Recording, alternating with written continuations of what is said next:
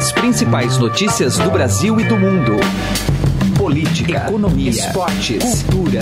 Informação com a credibilidade do maior jornal do país. Estadão Notícias. Olá, eu sou Raíssen Abac e está começando a partir de agora mais uma edição do Estadão Notícias, nosso podcast com análises, entrevistas e informações sobre os temas mais importantes do momento no Brasil e no mundo. No programa de hoje falaremos da relação entre judiciário, legislativo e executivo. Em maio, os presidentes desses poderes desenharam um pacto para a estabilidade do país. Após essa conversa, o presidente do STF, ministro Dias Toffoli, resolveu retirar da pauta a descriminalização da maconha, tema sensível ao presidente Jair Bolsonaro. Em outra oportunidade, o Supremo decidiu tornar a homofobia um crime de racismo, o que gerou críticas do executivo e do legislativo. Na visão deles, o judiciário estaria legislando, o que fere a independência entre os poderes. Ao lado das jornalistas Carolina Ercolim e Clarice Oliveira, eu entrevistei o ex-secretário nacional de Justiça, Beto Vasconcelos, sobre estes e outros assuntos. Para ele, o pacto entre os poderes deve durar até a conclusão da reforma da Previdência. O Estadão Notícias é publicado de segunda a sexta-feira, sempre às seis da manhã. E você pode seguir a gente, assinar gratuitamente nas plataformas iTunes, Deezer, Spotify, Google Podcasts e qualquer agregador de podcasts. Seja bem-vindo e boa audição. Estadão Notícias. Conheça o lado private da XP, que une a solidez financeira de uma marca global com o dinamismo de um family office. O resultado é uma experiência exclusiva, acompanhada dos melhores profissionais de investimentos do mercado e na gestão de grandes fortunas para preservação e aumento do seu patrimônio. Conte com serviços de gestão ativa de patrimônio. Por aqui, nossos profissionais traduzem temas econômicos relevantes para produtos de investimento, oferecem o acompanhamento necessário para montar uma estratégia estratégia de planejamento sucessório e consideram o cenário global como base. Acesse xpprivate.com.br. Estadão Notícias. Bom, a gente recebe aqui no nosso estúdio o advogado Beto Vasconcelos. Ele foi secretário nacional de Justiça e secretário de Assuntos Jurídicos da Presidência da República. Coordenou a estratégia de combate à corrupção e à lavagem de dinheiro e a cooperação jurídica internacional do Ministério da Justiça. E a gente vai tratar com ele diversos assuntos. Eu já queria dar as boas-vindas aqui ao nosso estúdio. Tudo bem, doutor? Como vai? Tudo bem. Muito obrigado, Carol, pelas boas-vindas. O Heisen também está aqui Heisen, conosco e a Clarice Oliveira também editora do broadcast. Tudo bem, Clarissa? Tudo ótimo, pessoal. Vamos começar falando sobre o papel das instituições nesse momento em que a gente está vivendo, doutor, porque houve uma aproximação muito grande entre o que a gente observou nos últimos dias, semanas, entre o presidente Bolsonaro e o presidente da Corte do, do, Supremo Tribunal Federal, Dias Toffoli. E aí a gente viu a retirada de uma pauta importante do processo de descriminalização do porte de drogas né, para consumo pessoal. E foi uma semana depois do Senado aprovar um pacote mais conservador é, de autoria até do ministro da Cidadania, Osmar Terra, quando ele era deputado ainda. Eu queria saber se há algum risco desse alinhamento das instituições que deveriam trabalhar de forma independente.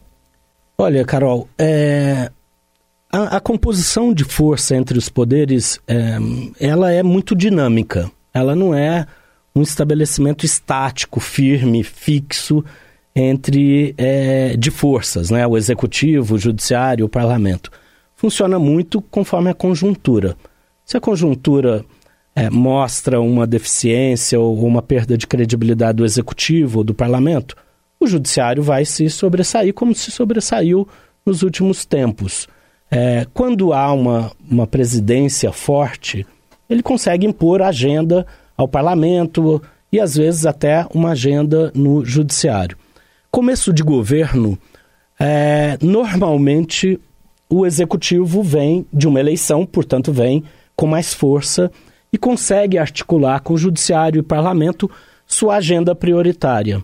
E acho que o esforço que se fez agora com o anúncio de um pacto republicano e com a retirada, particularmente desse projeto, foi um sinal do Judiciário, do presidente do Supremo, ao, dizendo vamos tentar demonstrar que temos uma agenda em comum, uma agenda prioritária para o Brasil.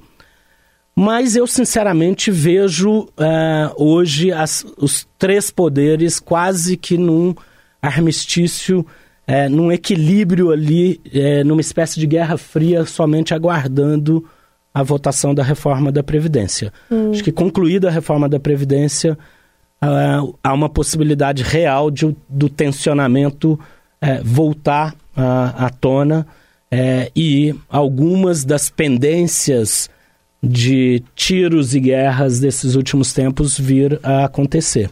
Agora, falando também de outro é, julgamento aí polêmico que a gente teve recentemente, a criminalização da homofobia trouxe de volta aquela discussão sobre o judiciário ter ser é, praticamente aí forçado a tomar para si é, uma tarefa que poderia ter sido resolvida antes pelo legislativo. Então, a ideia de que a demora do legislativo em se pronunciar sobre determinados assuntos, em especial aqueles mais polêmicos, coloca o judiciário aí num papel que talvez não fosse dele. Eu queria uma avaliação aí do senhor sobre é, qual é o caminho que o Brasil está tomando nisso, porque a gente vê a agenda de costumes é, voltar à pauta aí com bastante força. Clarissa, é uma excelente pergunta. Ah, nós temos um cenário, nós temos, nós temos que compreender, ainda na linha do equilíbrio entre os três poderes, que é, para o judiciário assumir um papel mais ativista ou mais protagonista é muito fácil, porque nós temos um sistema constitucional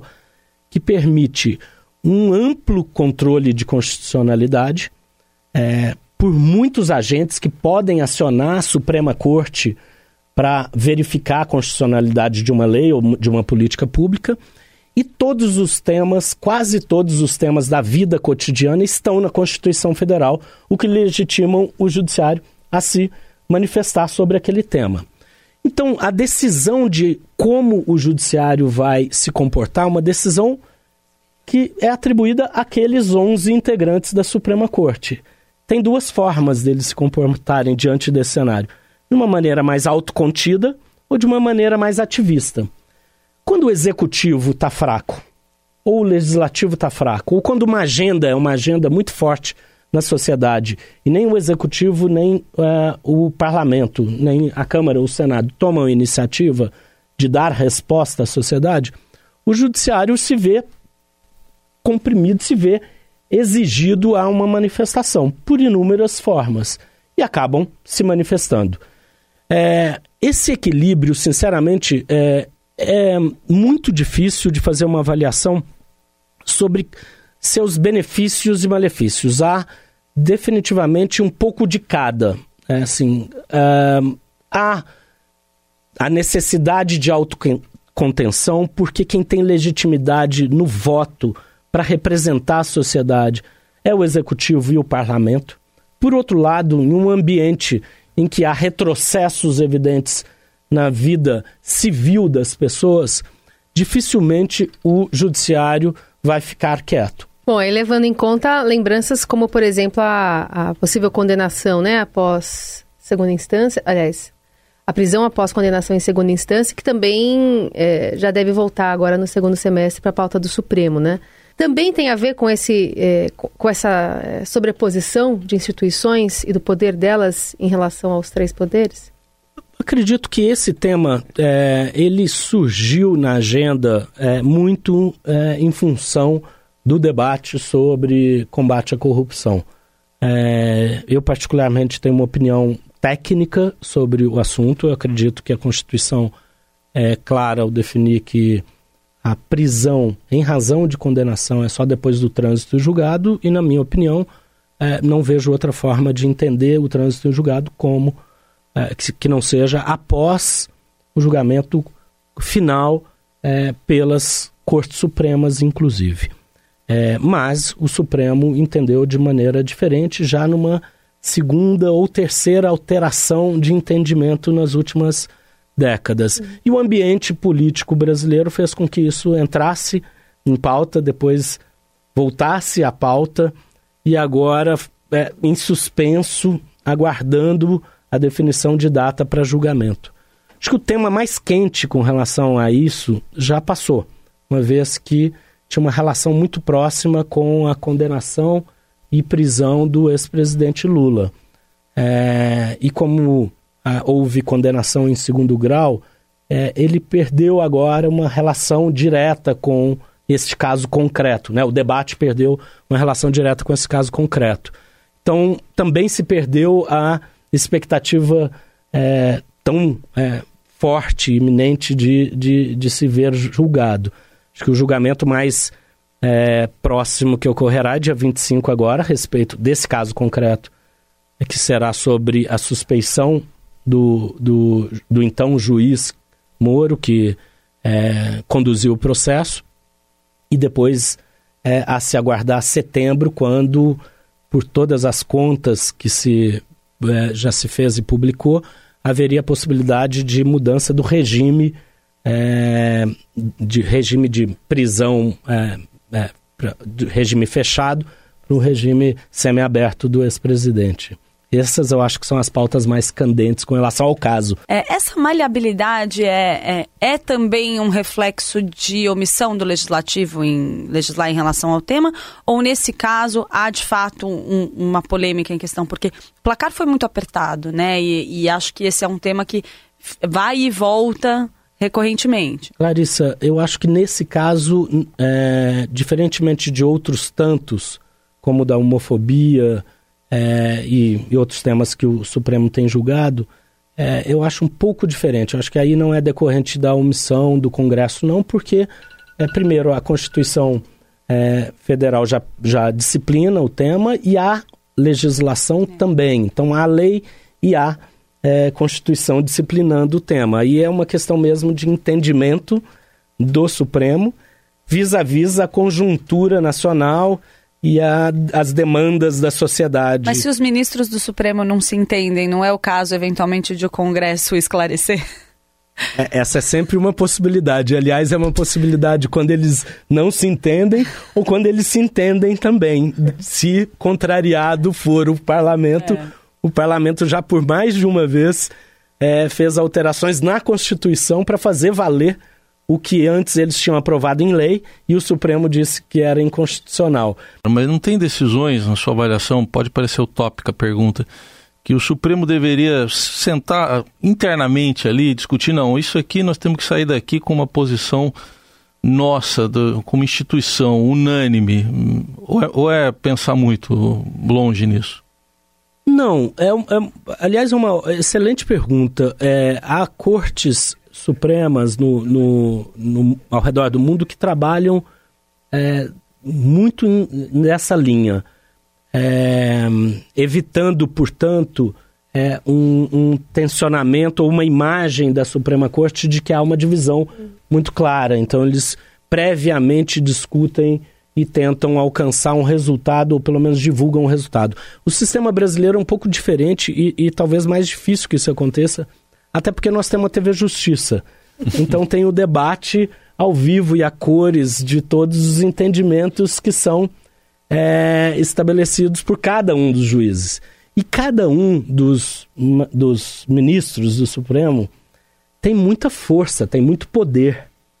É, a Fundação Getúlio Vargas publicou um livro que se chama Os Onze Supremos, é, considerando ali, avaliando a quantidade de decisões é, individuais que haviam e decisões elas que mudavam rumo de muito, rumo econômico, rumo político.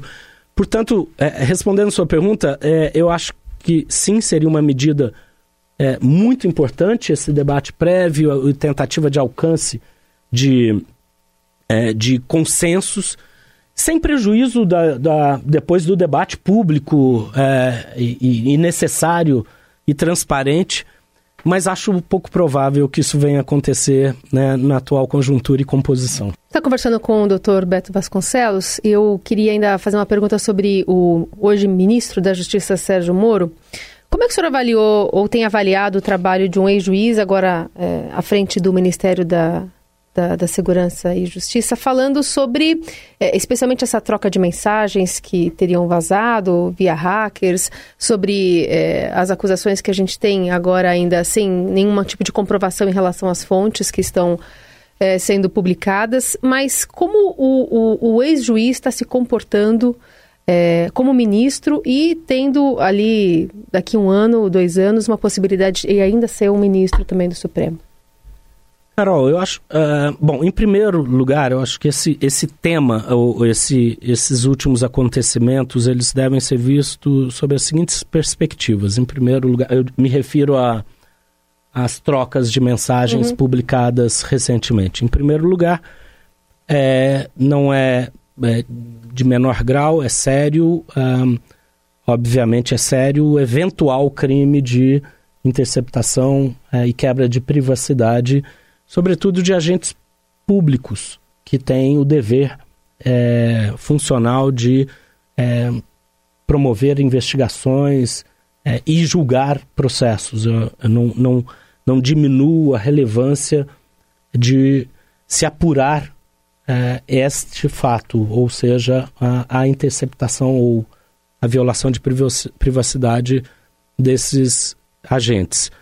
É, há de se ver sob uma outra perspectiva também. O direito e dever da imprensa, de vocês todos, é, divulgarem e debaterem o tema a partir do momento em que ele se torna público, ou, na verdade, antes, até mesmo para, em mãos com conteúdo dessa natureza, publicar aquilo que é de interesse é, da sociedade. Uma terceira perspectiva é necessário o esclarecimento pelos agentes públicos dali, do conteúdo divulgado. Primeiro, sobre a veracidade do conteúdo, e segundo, sobre o conteúdo, efetivamente. Porque, é, se confirmados os tons que estão sendo publicados ao que virá ainda, é, a, a, depender ainda do que virá, é claro que é imperiosa, é muito importante esse esclarecimento do que, que se trata aquilo ali. É, porque há indicativos de é, equívocos e violações de preceitos importantes é, previstos na Constituição ou na legislação brasileira. Muito bem, a gente conversou com o Dr. Beto Vasconcelos, ex-secretário nacional de Justiça, ajudando a gente a entender um pouquinho da conjuntura, né, em relação judiciária e as pautas políticas que acabam, como ele acabou de frisar, interferindo um pouquinho em todo esse, esse contexto. Doutor, muito obrigado por estar aqui. Muito obrigado a vocês três pela oportunidade. Estadão Notícias. O Estadão Notícias desta sexta-feira vai ficando por aqui. Contou com a apresentação minha, Raíssen Abac, produção de Gustavo Lopes e montagem de Afrânio Vanderlei. O diretor de jornalismo do Grupo Estado é o João Fábio Camiloto. Mande o seu comentário e sugestões para o e-mail podcast@estadão.com. Ótimo fim de semana e até mais. Estadão Notícias.